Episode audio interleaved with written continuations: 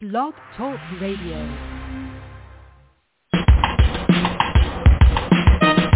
Let's get lost in a better place. Pick up a book, travel through time and space. So much to learn, so much to see. A chance to escape reality. Open your mind and your heart. Fresh new Network will bring you there. So let's talk about it. Live and on the air.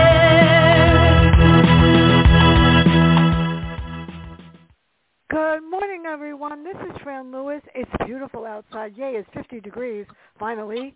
And this is MJ Network, MJ after my sister, Marsha Joyce. And this is going to be so much fun.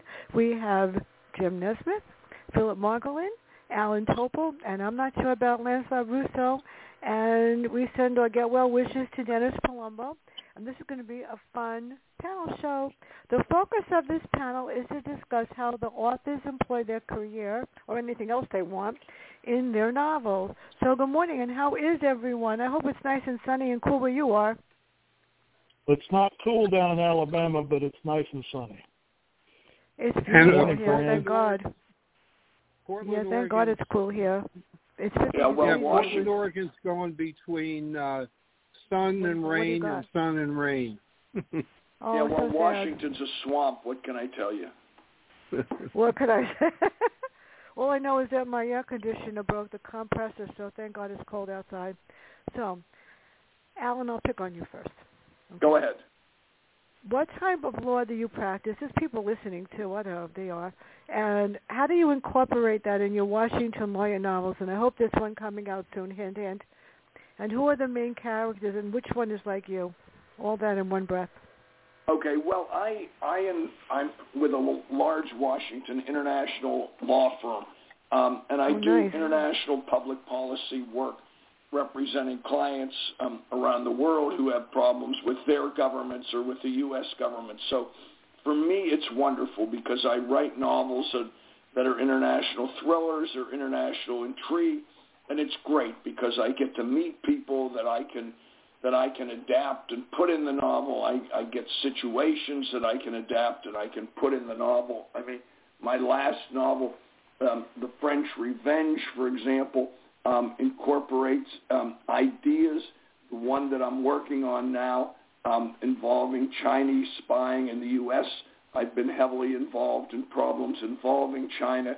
So, hey, it's a great combination and a great fit. I like doing the law work. It works very well with the novels. And as far as who I'd be like, as you well know, for a number of novels, six, I had this hero, Craig Page, and Fran, you're the one who said, hey, I wanted to be mm-hmm. like Craig Page. He was my dream. Yes.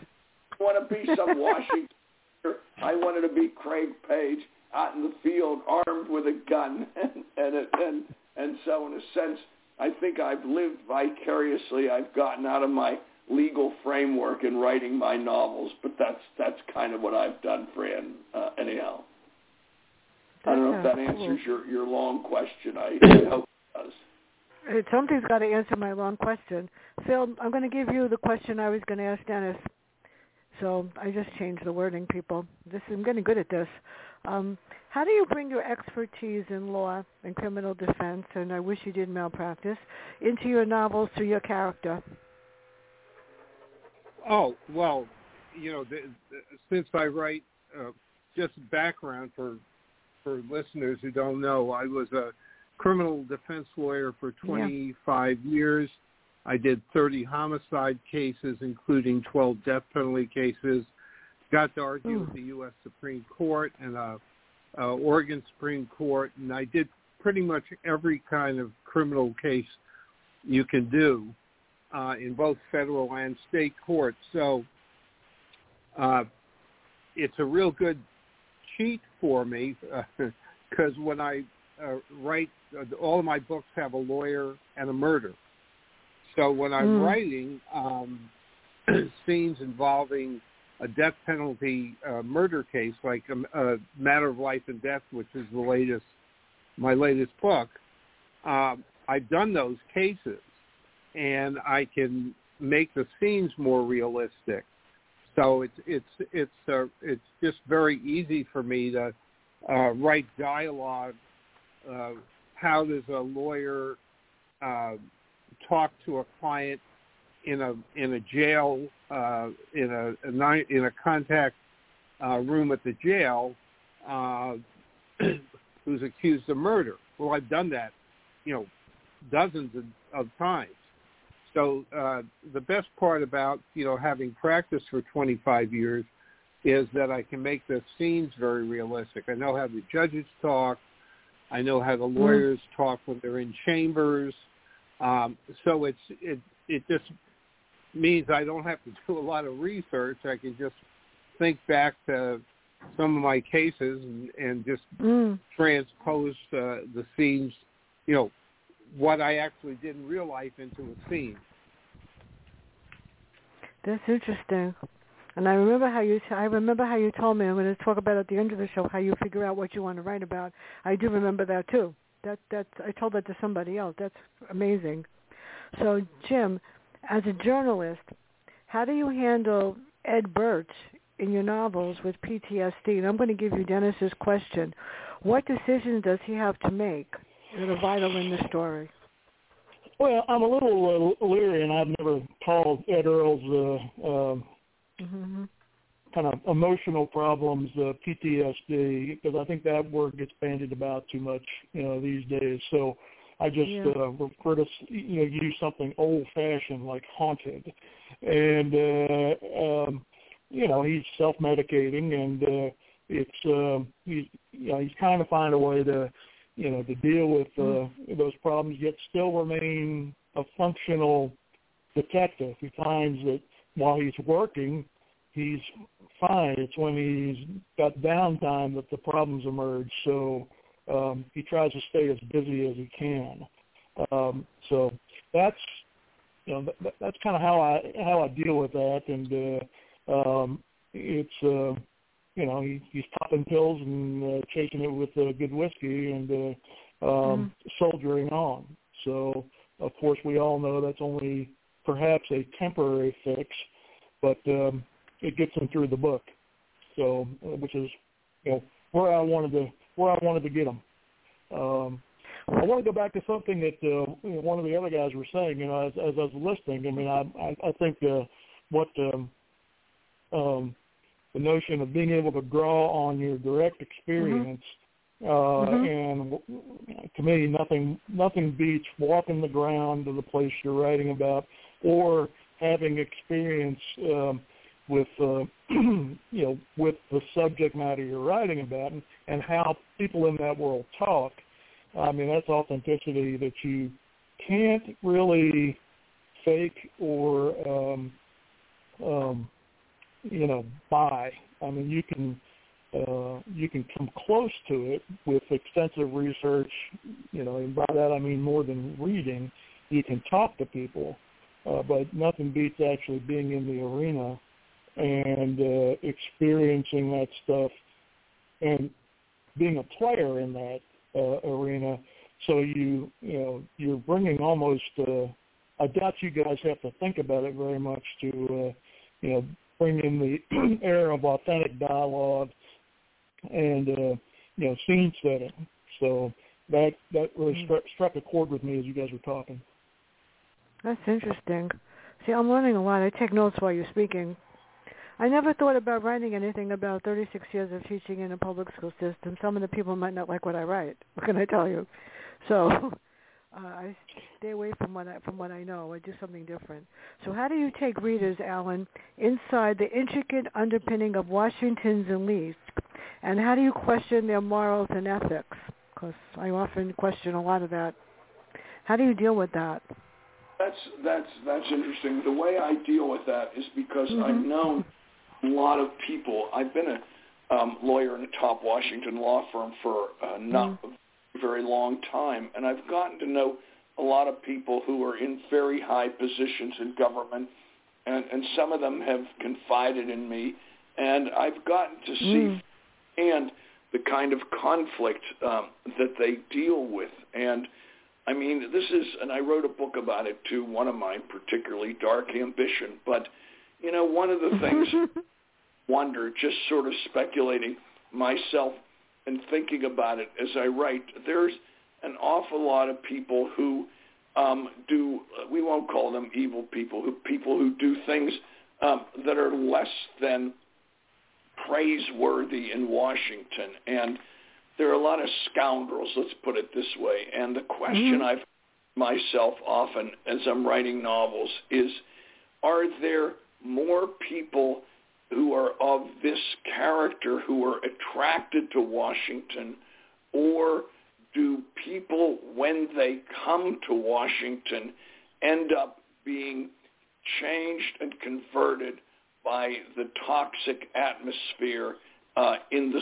city. And I've really kind of wondered about it as to what the explanation is for so many scoundrels because you do see Mm. people getting swept up in things, but a lot of people who were good, innocent people came to town and they end up getting changed by the experience. And I, I'm always kind of thinking about that question, and, and I'd really be interested in what some of your other panelists think about um, that issue because it Mm. intrigues me a lot. Mm.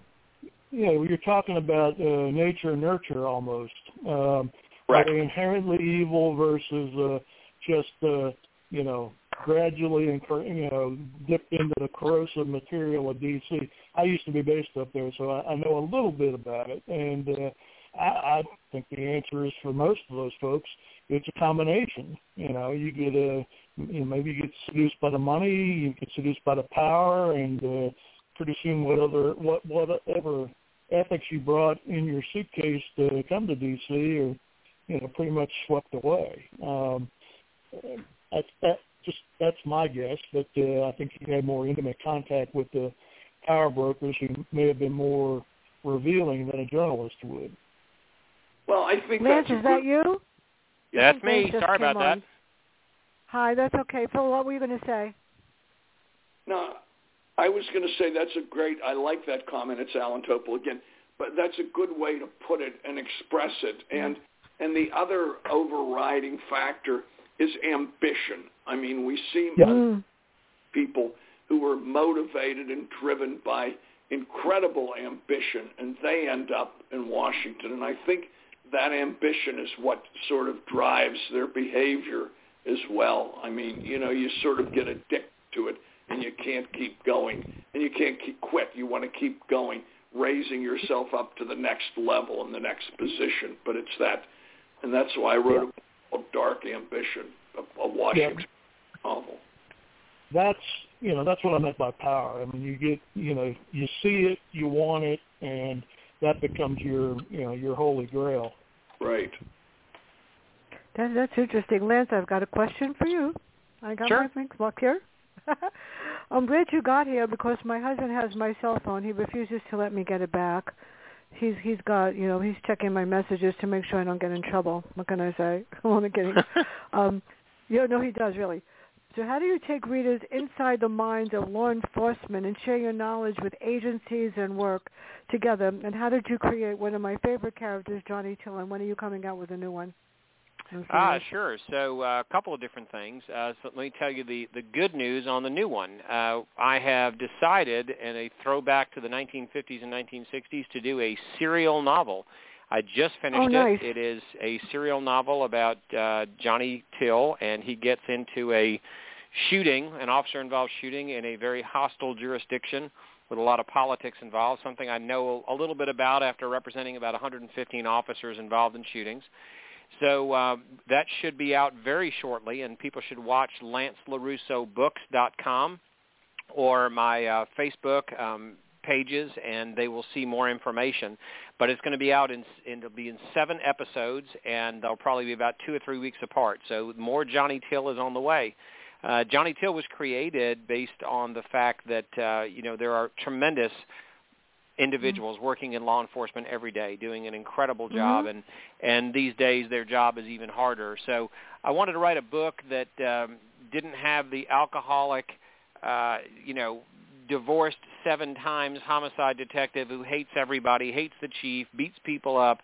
That's Hollywood. If you want to know what real cops are like, how real cops solve crimes, um, then this is the book for you, and this is the series for you. The first book, Hunting of Men, introduced us to Johnny Till, very young homicide detective who draws a cold case as part of their uh, ritual in the police department. And the cold case he draws is the murder of a police officer from that jurisdiction. And having worked in a law enforcement agency for a long time and having still be associated with law enforcement and having had officers that were murdered uh, that I worked with. Uh, it's an amazing thing to imagine that you couldn't solve that crime. So he winds up uh, going forward and challenging himself, solving the crime, and also unco- uncovering a um, sex trafficking ring, which is something I wanted to bring attention to. It's a scourge on our society. So I think people will really, really enjoy the books. Hey, I got a law I enjoyed enforcement it. question. Hey, Fran, can I interrupt and ask your speaker a law enforcement question? Sort of. Oh, um, of course. of- I don't care. yep, utilizing your expertise on the law enforcement thing is it seems to me just you know kind of following events in newspapers an awful lot of of the homic of cases involving police shooting uh, people end up with the person being dead being being dying and it becomes a homicide and then there's a whole issue should the police was shot you know was he threatened this and that Mm.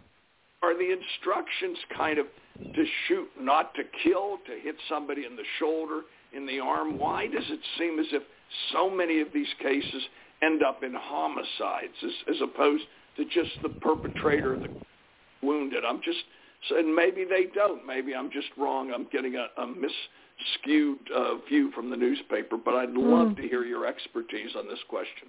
Sure. First and foremost, you are getting skewed uh, news. Okay. Without a doubt, the number of people that are shot and killed by law enforcement has been over exaggerated, um, Mm. and the the myths that they are hunting down and killing people of color has been disproved so many times. It's amazing. Now let's go back to shooting um, and why officers aim center of mass on whatever target's available. That could be the chest, that could be the back, it could be an arm, it could be a leg, it could be Mm. the side of a head. The bottom line is when you use a firearm, it is always deadly force. Whether you are shooting at someone in the leg or the arm or the chest, and people say, well, it has less of a propensity to kill if you shoot somebody in the thigh. Well, that's just nonsense. If a person gets shot in the leg, they may bleed out before an ambulance gets there. That's why my clients and Mm. officers all over the country have used their own trauma kits to put tourniquets on people that were trying to kill them to save their lives. Now, so far Mm. as the use of deadly force, there's certain things that have to be in place before an officer can use deadly force. And it is those circumstances and force is always driven by the suspect. The amount of force that's used is always driven by the suspect. So when you have an officer that's justified in using deadly force, where they shoot them Mhm. is not the issue. So far as ending up in homicides, when you shoot people, they have a high propensity to die. That's why the threshold in the United States under the 4th Mhm. Amendment and under the law is that the use of deadly force will be reserved for situations when an officer's life or the life of a third party is either threatened or serious bodily injury is expected. So could I? now I have a question my- about that. Uh, How would you defend can I- somebody like that? Fran, could I put my two cents in? Sure. Yes, you can. Be my guest. Yeah. So I was, I, you know, I I uh, was a, a d- criminal defense attorney for years, but I was a very Mm. pro prosecution criminal defense lawyer, and even though I was very successful, um, it it was pretty apparent to me that about ninety percent of the time when the police arrest someone, they get the person who actually did a bad thing. Uh, on TV, they're always arresting innocent people or they're, hmm you know, uh, planting evidence and stuff. But in real life, uh, and I have had a couple of cases over the years where the police did plant evidence or did do something um, that was illegal, but that's rare. Most of the time, the police um, to get the right person. I also was a special agent for the district attorney's office, and I got a chance to right along with police in in uh, looking for witnesses and stuff. So what the public doesn't realize is a police officer out in the field is making a split second decision, usually under very tense situations. And uh, they're trying to do the best they can without a lot of time to think. And uh, when you get into court, everything slows down. Everything's in slow motion in a courtroom. So it will look sometimes like a policeman's done something that they shouldn't have, but that's only because you're not in the real life situation. So I have a lot of tolerance for, um, you know, when I see all this this criticism about policemen shooting someone. Uh, there's not, you know, sometimes it's pretty obvious they shouldn't have done what they did, but a lot of times also the the people that are being critical of the police mm. don't realize what it's like to be in a the type of situation that police officers encounter every day where they don't deal they deal with people at their worst where people are angry or they've been using alcohol uh, so you're dealing with people that aren't calm and rational in a lot of instances and you have to make this decision extremely fast so sometimes you know your decision, what you do, you shouldn't have done it, but that's only in hindsight. Well, and the, the United States Supreme Court addressed that specifically, and it's interesting. They say that officers should not be judged with 20/20 hindsight from the safety of the yeah. judge's chambers. Now, this is a Supreme Court justice saying this.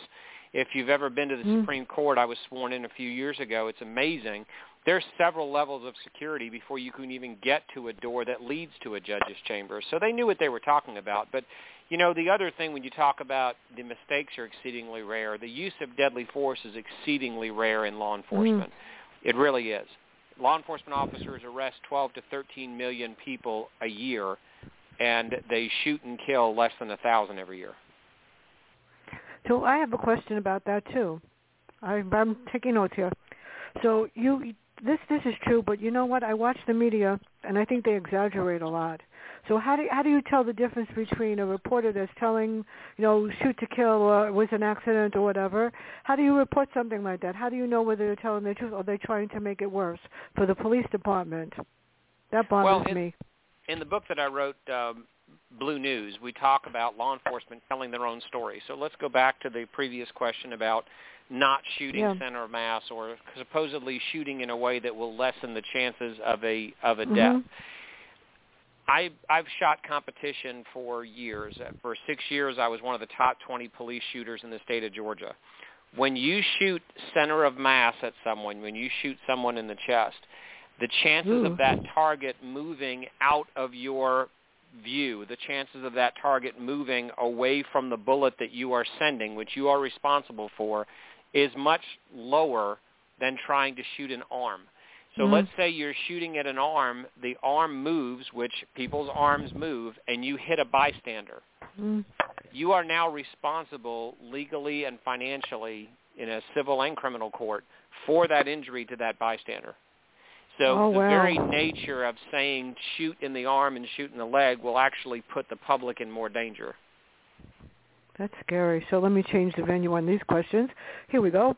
Um, Alan, when you yes. tell your story, and this is a question for everybody that can everybody can answer, who tells your story? And what are, what lessons in this what lessons does Craig Page learn every time he does something? I love Craig Page. I'm sorry. I like Kelly Cameron, but I love Craig Page. So who tells your story?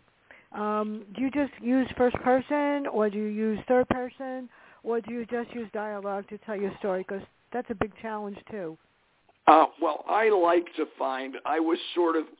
I ended up learning from and being educated on this point uh, by mm-hmm. Al Zuckerman, who I um, really a wonderful, wonderful man at Writers House, who me quite a mentoring and tutorial on this. And Al influenced me. He was of, of the shifting point of get three or four main characters and then mm. tell your story by shifting the point of view among these three or four so that you're really getting minds and into these characters of three or four people, and then telling it um, from their point of and that's what I've tended to do. And I, you know, and that's sort of a personal mm. thing. It's comfortable for me. Other people, of course, write first person. Others have this have their main character on every page mm. of the, you know, and those are all very good ways. But this is something that felt comfortable to me, and I enjoyed getting into the minds or trying to get into the minds of my three, four, three or four point of view characters and letting the story evolve that way. So that's at least the way I've I've been operating. I agree with you because I'm reading a book right now. I won't tell you the author. He he's I'm getting a different take on the main character because it's a different person running the book, and each page is another point of view from another character. It's a good thing I catch on fast because sometimes there's too many point of views. So, Jim, you do something that authors don't do very well, but you do it really well. How do you deal with flashbacks? And Earl remembering uh, the war and stuff like that. Because sometimes in the middle of a of a chapter, I go like, "What? Where did that come from?" And I well, always I, know that using how do you, how do you use flashbacks so that it keeps the person interested and not saying, "Oh my God, not another flashback." Well, that's the that, that's the trick. If if they say that, you've failed, and I think it's you know I think it's just part of the overall uh, thing of uh, you know being mindful of pace, uh, how much is mm. too much, uh, when to when to cut it short. Uh, you know, it's, it's to me flashbacks are kind of a form of internal dialogue, and uh, it gives backdrop on you know a, a key aspect of uh, the character's essence. Uh, shows how he thinks, shows what's you know influencing him. Um, uh, rather than telling in a flat way. And uh, plus, I found it to be, you know, an, another way to uh, introduce some action uh, into the the story. Uh, if he's flashing back on a shootout or something that, uh, you know, something really active that happened uh, in his past, it, it's both informative of what makes this character and it can be kind of a pace thing. So you know that's you know that, that's that's kind of my my use of it. Um, you know, I, my guy is uh, haunted by the frequent visitations of an ex-partner, and uh, mm. the the you know they'll have dialogue back and forth, and uh, I, it's just to me it's another way to show who the character is and what his motivations are, and maybe pop some action in there that doesn't necessarily fit into the you know the main storyline. I want to go back to something I think it's Alan who's saying you know multiple points of view. I mean that's that's how I write my stories. You know it's uh, um, you know instead of just you know the point of view of the main character, it's it's multiple characters' point of view, and I think it gives you know a um, a um, a depth to the story that uh, uh, you don't get when you're just focusing in on, you know, the one character and what they see and and what their thoughts are. So I think right. it gives you know texture to the book, um, uh, and those characters don't have to agree on you know the same thing they're looking at. In fact, that makes it to me that makes it more interesting. Well, it is interesting. There. You know what I can't stand is when they have the chapter headings. This is Maria. The next chapter is Tom. The next chapter is that drives me crazy. Because well, basically, you, you mix it up.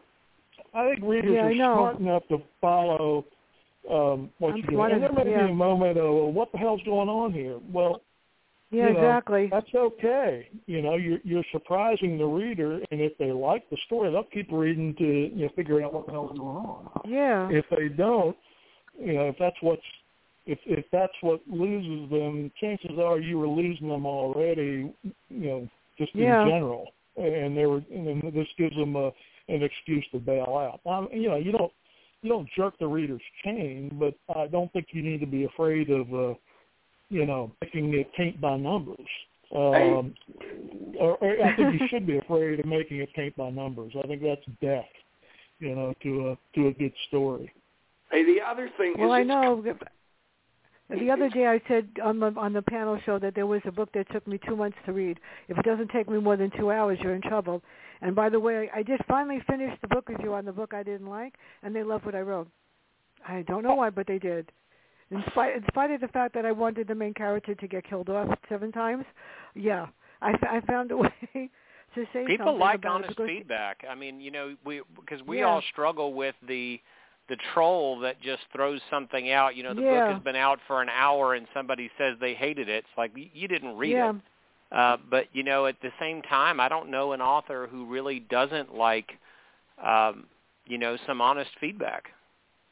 If it's what, if there's thought behind it, and uh, you know, if it hangs together and shows that the person has actually read and thought about what you've written, even yeah. if it's negative, I, I don't mind that at all. I mean, I may kick a trash can across the room and then come back and say, uh, you know, he he's got a point, or I see where he's coming from. I disagree, mm-hmm. but you know, he's at least given it um, thought and consideration, and maybe I might learn something from it. But the you know well, the, the character was a member of government, and the member of government was kind of like she was more concerned with having some fun with the guys in government than she was about the cases and the, and what was going on. And I just felt like she was. And I said it. I said she's a you know she's an interesting character, but I think she needed to focus on her job more. They didn't seem to be. Well, you know, I didn't say anything about the writer's writing. I just said I think that as a member of parliament, she needed to focus on what she was supposed to be doing, not on gossip. That's just me. Yeah the the the the, I, I, I, the guys that drive me nuts are just the you know the cheap shot artist troll who just wants to sh- show how clever they are at, at your expense. Yeah. But you know most of those guys, you can see right through them, uh, and if they're trash, and yeah. I, I had a run of uh, somebody, a couple of guys, you know, jumping together to down, you know, get bad reviews in one of my books, and uh, you know, it's just it's it's almost it's almost like they got together to decide you know what what to say among themselves because there was an awful yeah. lot of similarity. You know, so, Fred, you bring you bring up something interesting too. You said that you had a character you didn't like, and you know, I'll never forget yeah. uh, a statement I heard from Stephen King about a character that he really wanted people to hate. And uh, at the beginning of the book, he he kicks a dog to death, and he said he was mm-hmm. trying to think of an easy way to make people hate the character, and it worked so much so that people were still saying. I forget when he wrote this was a couple of years ago. He said people were still sending him hate mail about the dog dying in the book. He's like, it's fictional. it's a work of fiction. Um, but you know, it's a real challenge that you worry that you're going to have a character that you really don't want people to hate but you know we all have different tastes.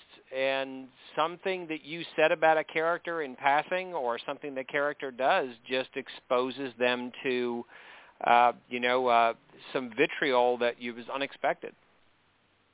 Well sometimes do you, do you ever have an incident where the people like the villain and want him to come back? Instead of hating the villain go like i can't wait for that villain to kill somebody do you ever have a, a case where you want the person to come back again because they're so good at what they did that you created somebody that they wanted, you know, come back again to reoccurring villain? No, but actually Uh, that's a good point, Fran, because I mean one of the things in writing is in some respects it's Alan, I always find it's more fun creating villains in some way Yeah. than the heroes because ah, the, you know the heroes you write them differently and so forth. There are nuances and whatever.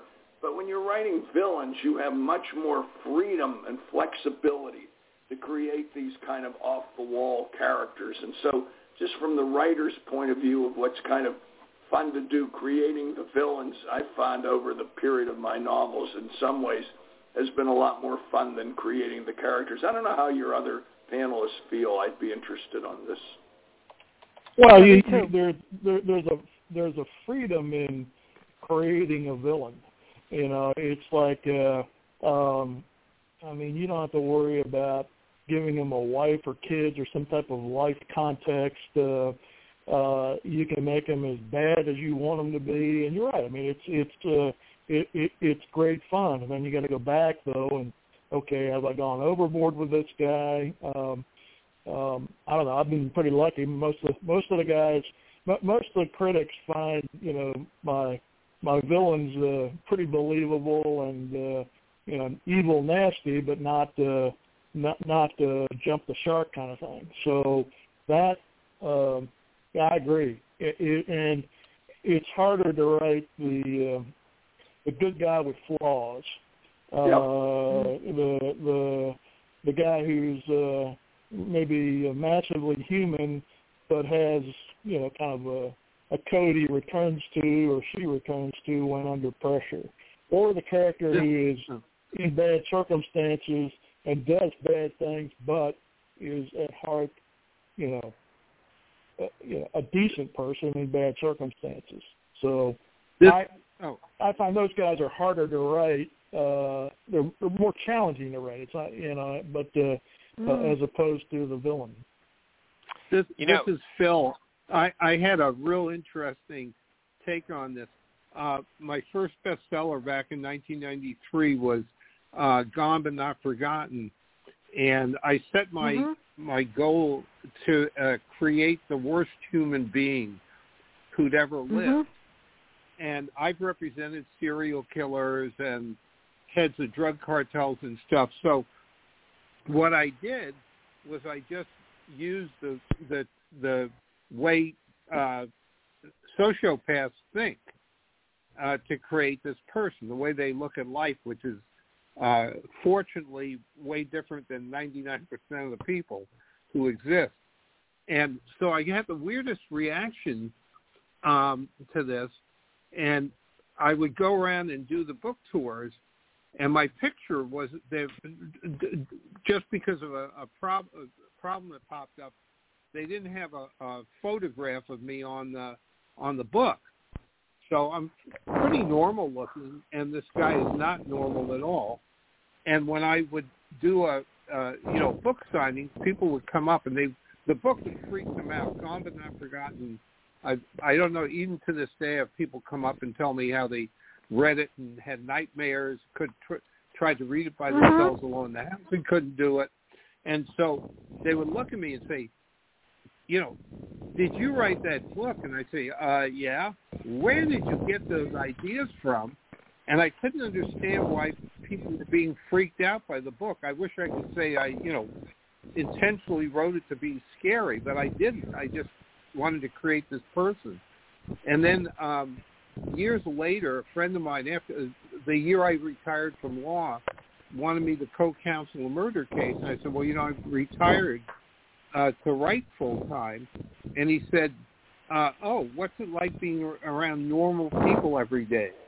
And that's when a little little light popped in. I said, "That's why that book is so scary, because my villain is like somebody that nobody ever comes in contact with. They're you know so that that was really a lot of fun creating that character um, who is not got nice. He has no nice aspects whatsoever. Uh, he's just really, really a mean person. You know, I you talk about that book, villains and and liking it scared to. me. Uh, yeah, you know, talk about villains and liking to hate them, and do you ever want to see them succeed, or you Yeah. ever want to see them bring back? You know, it's it's kind of funny because the I'm an old Bond fan. I mean, I, I remember when I was a kid, I was, you know, the the Bond movies were were really getting into play, and they were really, you know, becoming incredibly popular. And you always love a Bond villain. I mean, you know, let's be honest. I mean, even the ones that you know die at the end, because most of them do. You really want them to succeed in some way. You kind of, you know, you like Mhm. their characters. You like their, um, you know, their the the the boldness of them. Um, and it's really kind of funny if you look at the early Bond movies. You didn't have a Bond villain. You had Spectre. So you kind of knew that no matter what happened, you were absolutely going to have a situation where the villains were going to be back again. Uh, even when they got their just desserts at the end, and James Bond was there serving dessert at every opportunity. But uh, it, it, you know, you you have to you have to have a certain um, visceral reaction to a villain, whether it's a um, whether it's fear, as you were talking about in, in Gone but Not Forgotten, or whether Mm. it's hey, we understand the circumstances they've gotten into.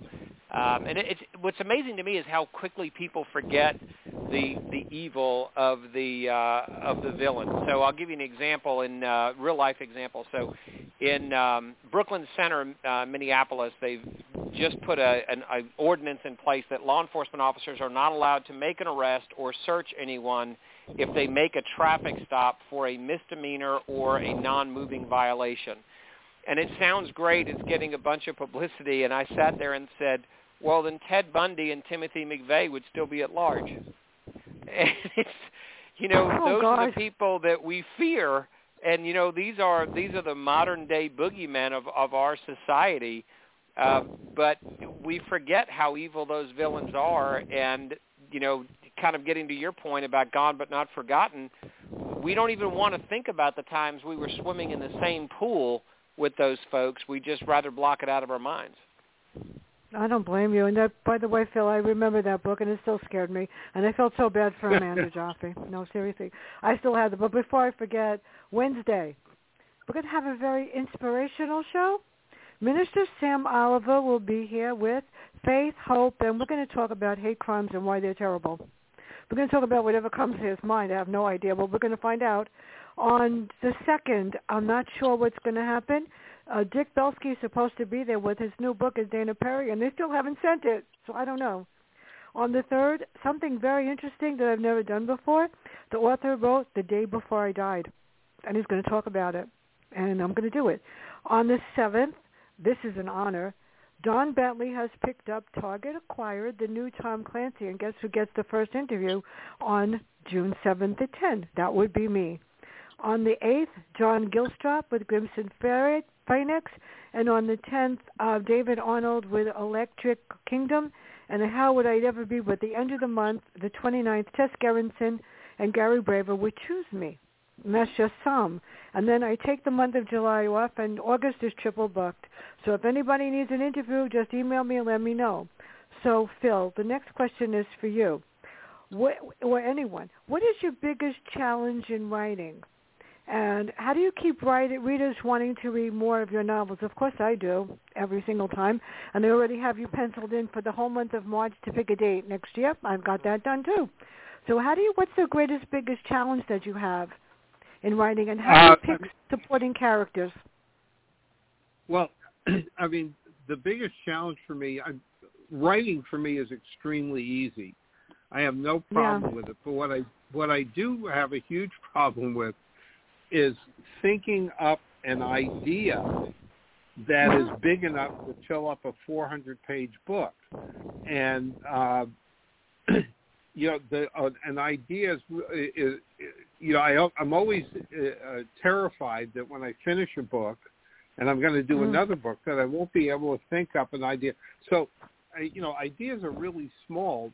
Uh, Books are 400 pages, and Mm. trying to get something that's different from what I've done. Every every I try to make every one of my books completely different. So I I don't like repeating myself, and so Yeah. I've got to figure out some idea that is interesting enough for the reader. Um, and so I'm always scared about that. I what I do is I have an idea file, and I co- I I even though I haven't practiced since '96, I still get a lot of legal, uh, you know, law magazines.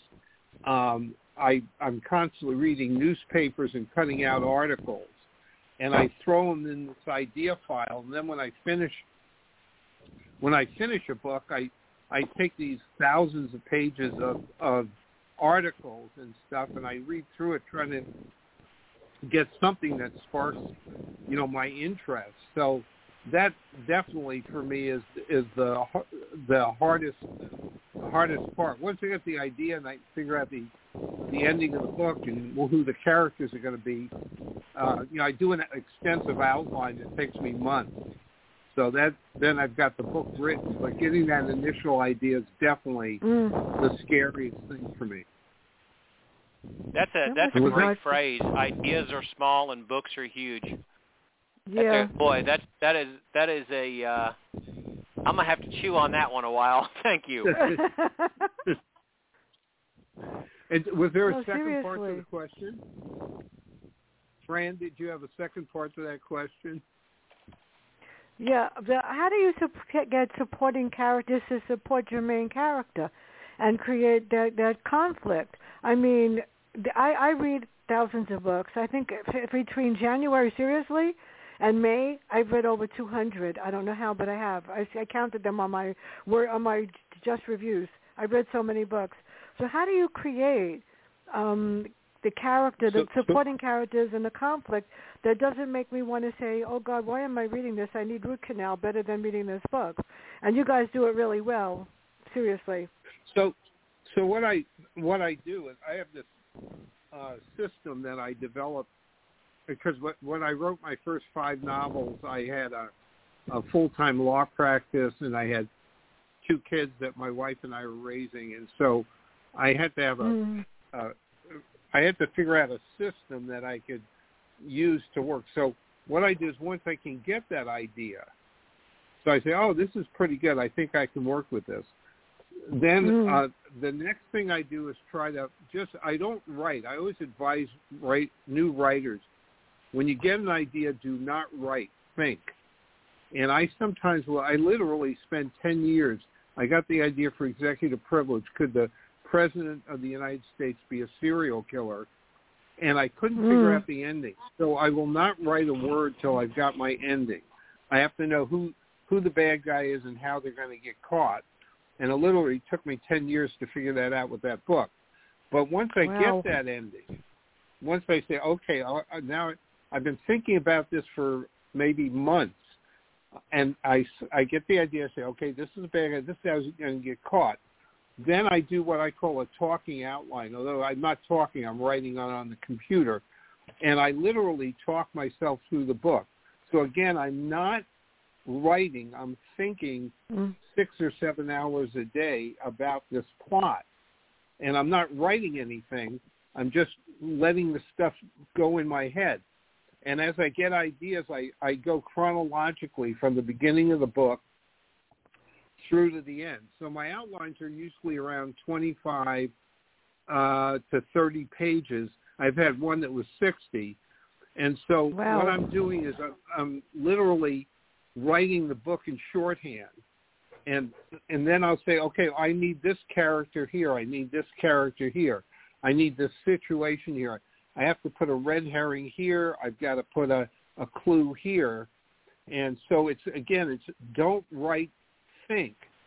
And so by the time I get my outline done, the book's done. So then it's really easy. You just take each paragraph, you make it into a chapter. It's going to be crappy the mm. first time you do it because all first all first drafts are bad. So then you spend months and months re-editing for quality. But that's the way I figure out who the characters are that are going to support the the you know, the main character, who's going to be in there.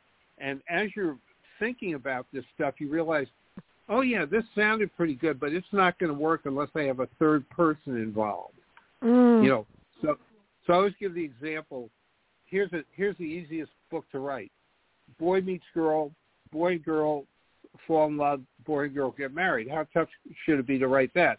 But when you're creating three-dimensional characters, because your mm. outline's a stick figure, what if the boy is a, a liberal Democrat and the girl's a, a, a conservative Republican? They say, oh my God, would they be able to fall in love? Well, maybe I need another character who can who says, well, let's get them both to join the libertarians. So, you know, it's that type of thing where you you you create, start to flesh out your plot. You realize what you thought was going to work isn't, and then you say, I've got to have another character come on in, and and and that will solve the problem. That's interesting. But how, what happens when you have too many characters? I mean, you, like I said, I have so many books that I read, and um, sometimes they're like the, the the the front of the book has the character list characters listed. One of the books I just read had 200 characters listed and the character set characters in the book, and then go like, oh my god, I need my graphic organizer for when I was teaching reading. It's hard. When is it that you have too many characters in the book? Well, before I ask what's next. Again, that that's where your editing comes in.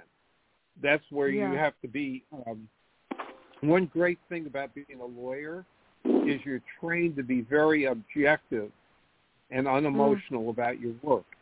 So if if you're if I'm writing and I have 10,000 characters, at some Yeah. point, hopefully my brain will say, Phil, th- this is, is not going to be very good because uh, people are just going to be overwhelmed.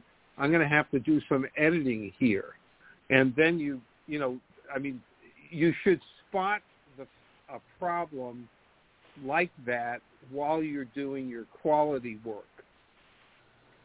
So well, I have Lance, to tell you have I, different I, organizations in your book, and it's so interesting. You have a lot of characters, but you manage to support it so I don't, I, I can follow. How do you do that? Who who are you talking to? No, the the uh, you you use organizations, different you know crime different you know uh, organizations that Jack you know that Hill works with. How do you do that? Because it's really interesting. I mean, you have a lot of characters in the book, and yet I can follow it. At least I think I can. Is this Lansdale? uh, this is Lance. I, I, I, I, we weren't sure. I think we weren't sure who you were asking the questions to. I'm asking it of you because you have different law enforcement agencies in your book that oh, I you got work you. with. Yeah. Um, you know, And it, it's it's a challenge. Well, it's a challenge for me because it's always easy for me to keep them straight. And you know, when I worked in public Yeah. relations in a police department, somebody would call up and say, "Well, I got stopped by your officer and they were rude." It's okay. Well, what agency were Yeah. they with? And they'd get it wrong, and finally we would have to say, "What color pants and what color shirt was the person's uniform?" hmm the the people had no clue who they who were stopped. Um, so it's it's a challenge even when you start getting into the alphabet soup of the federal agencies hmm to make sure that you're um, you're keeping things straight. And I have to tell you, your description of, of how you write with planning out the ending and Mm. uh, and outlining and everything is absolutely fascinating and sounds torturous to me. I could never write like that. I, you know, I I literally sit down. I'll have an idea. I'll have a a way to bring a um, bring a a conflict to the writing and then I start writing and you know there's I know writers who outline everything as you said I know ri- outl- writers who write the last line of the story first and work backwards I just pretty much start with that idea and see where it leads and uh, you know I'm I've been fortunate with it but it keeps me interested that's that's what keeps the edge for me to sit down and grab the computer and say I want to write some more today I'm very That's anal. Yeah, I have. I, I probably my daughter thinks I'm a high functioning autistic, and so I've got to have everything in place. I think so. The you know the law the lawyer training for trials where you have to get every single uh I dotted or you're like if you're doing a death case if you don't check every single space the guy could get eaten. So uh that's just that's just me. And that's, but every one of the great things I always tell people the great thing about writing is there's no correct way to do it. Every any system that gets you from the first page to the end is a phenomenal brilliant system so I always warn people when I'm talking about how I write just because I write this way doesn't mean that you have to it's just basically a suggestion so if, if that will give you indigestion, don't don't follow my system. Oh no no Yeah. no. You- You're talking about the classic divide between, you know, pantsers and plotters. I mean, the the the there, and I'm definitely in the former category. I I you know have a few notes on characters, and I have a kind of a general notion of the main plot points, but I can throw those out the window at any time. And I much prefer writing and being just as surprised as uh, as uh, my characters are about what comes down the pike. But other guys, you know, they they they want the details. They want the uh, um, uh, you know they want to have a you know very formal outline. Uh, who was it? Um, um, Belsky was telling me about uh, a famous author who you know basically has an outline that's uh, you know several hundred pages. You know, or, or uh, you know, so it's almost like he's writing the book before he writes the book. Um, that seems to be a bit obsessive to me. I might as well just dive in and write the book. Uh, But you know, let me if I'm going let me let me just let me just comment on that because I've thought about this a lot. I think we're really dealing with semantics. let's say that instead of doing my big outline, I do what you do. I get I just get the idea and I just start writing the book. Well, isn't what I end up with the first draft uh, a 400 page outline? Because you're going to have to go back in and you're going to have to revise it anyway. Yeah. Uh, so you really we're we're talking about the same thing, except that I do my my outline before I get to 400 pages. You're you're doing a four, your 400 pages, and then you're basically reorganizing, spotting flaws, and doing all the stuff. So it's, it's really the same system. If you think, I've, I've thought about this a lot. It's really the same system, except you're just going at it from a different endpoint. You know, you're starting here and I'm starting there. Well, that's what that's uh, they, they sweep aside the uh, sweep aside the definitions, outline, uh, mm. uh, character notes, et cetera, et cetera.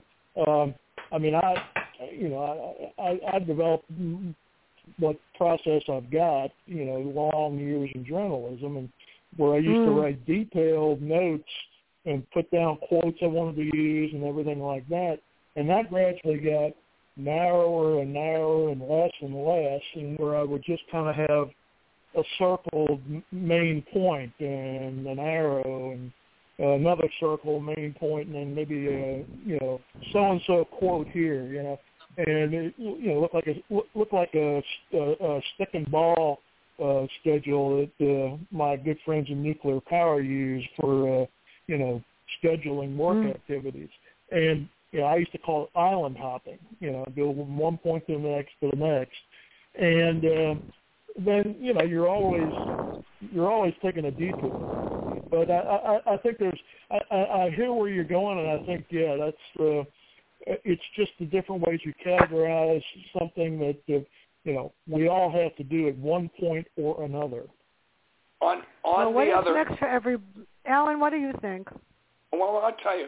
On the when I'm intrigued by this discussion because I'm like, me too. You know, I, not only with a detailed outline of 20 or 30 pages, but I also do bios of my main point of view characters, written bios, so that I will get to know them before I start writing. But I'm sort of mm. intrigued by something I think Phil just sort of mentioned in passing, him being a lawyer. Well, I'm a lawyer too by training, and I've spent a lot of time as a lawyer. And I wonder if, if we lawyers – and you can respond. So if we lawyers aren't prone to go the detailed outline route because that's mm. kind of our training and where we are subconsciously. And so I couldn't imagine doing it any other way. And it's just, I'm wondering if my if my legal training is influencing me as well, having listened to oh. your. I, I think well, it definitely doing a good job. No, I think it's it's you de- it definitely. I know it it, it influences me because um, I do my books like I do a case. Right. And you know, if you're doing a month long trial or a two month long trial, you're dealing mm. with thousands of pages of information, and you've got to master every single thing. So it means you've got to really, you know, take a lot of notes and do you know, make sure you've got everything. Like I said, when you do a death penalty case, if you screw up with one tiny thing, they eat your client. They you, he gets killed. So you can't afford to make any mistakes. And so when I'm writing the books, I think I definitely take that mindset and I trans I you know translate it. I want to get everything proper order so I know exactly where I'm going uh, and that's, again, I think the legal training definitely makes you do that. Well, well on September know, 23rd, I'm going to try something brand new because um, we have about five more minutes, not even. Um, I'm going to be talking about the hardest part of a novel. I think Phil, we tried to talk about that on Monday, um, the middle of the book. How do you take that? We're going to do one. Vincent Zandri Charles Salzberg, and I think John Lansing, and if anybody else wants to volunteer for this wildness, we're going to talk about how do you take the how do you write the middle of your book because so that it doesn't drag, and people don't want to put the book down before they get to the end. You know, people write great beginnings, some of them. Some of them write great endings, but in the middle of the book, I go, do I have to finish this? It's really sad. So that's what we're going to be talking about on September 23rd with Vincent Zandri, Charles Salzberg, and John Lansing just answered and said he might be able to do that too. Because that's the hardest part for me to read, is what happens in the middle. What happens when that character is making me fall asleep? So before we end, what is next for everybody, and when am I getting it? For me, I have. uh, You should see the pile. You should see the pile inside that I just got. The the, the latest This- book that I'm is- reading is Target Acquired, but I'm also reading one by a former coroner, deputy coroner, and it's called "I've Seen Dead Bodies." And it's really good too. Let me tell you, she's descriptive, and I was This- like, "Am I really reading this?" Yeah.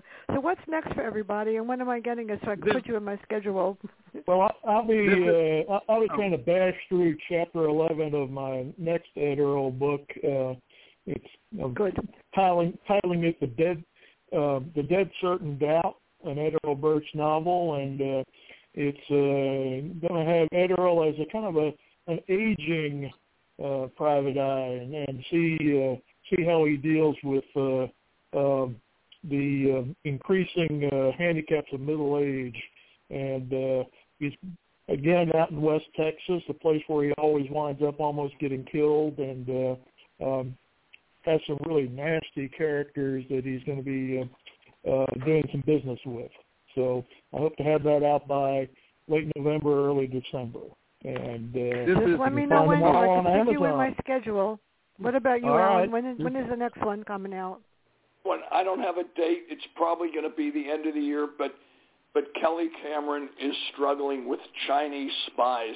There are far more Oh, nice. Chinese spies. Chinese spying in the U.S.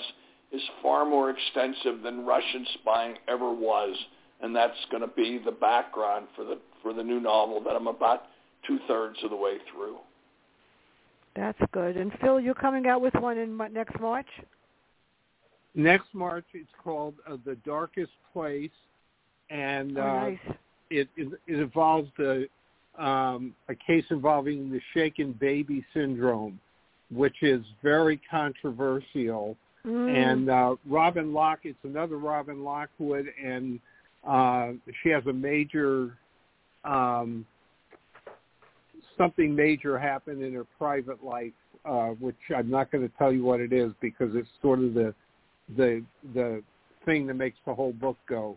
But I was fascinated by the shaken baby syndrome when I went to a, um, a two-day seminar on junk science Mm.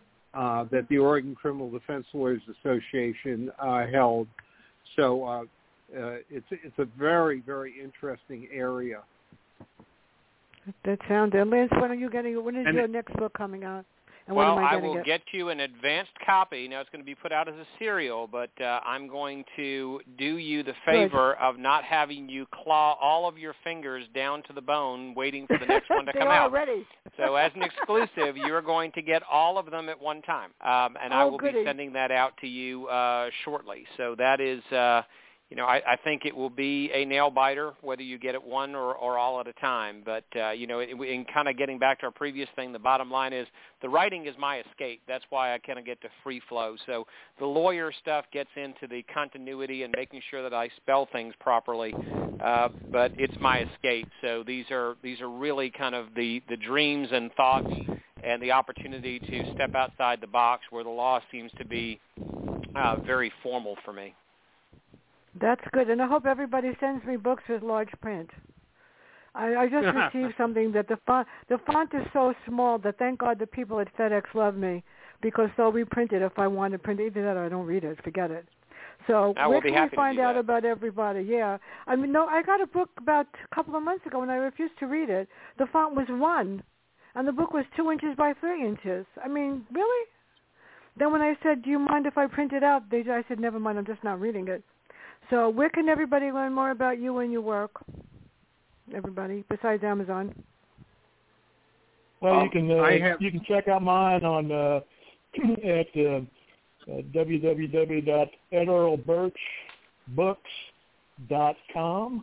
and uh, get a look at the, all three that are out there and a summary of the fourth book, uh, a little pre prequel look, and uh, also look me up on Facebook, Jim Nesbitt author.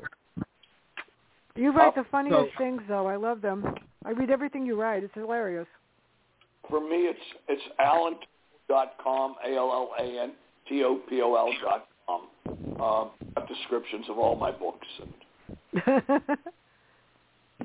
Well, for me, they would go to lancelorussobooks.com. It's L-A-N-C-E-L-O-R-U-S-S-O books.com, or they can go to bluelinelawyer.com, and it'll send them to the same place. And several of the books, the profits go to law enforcement charities.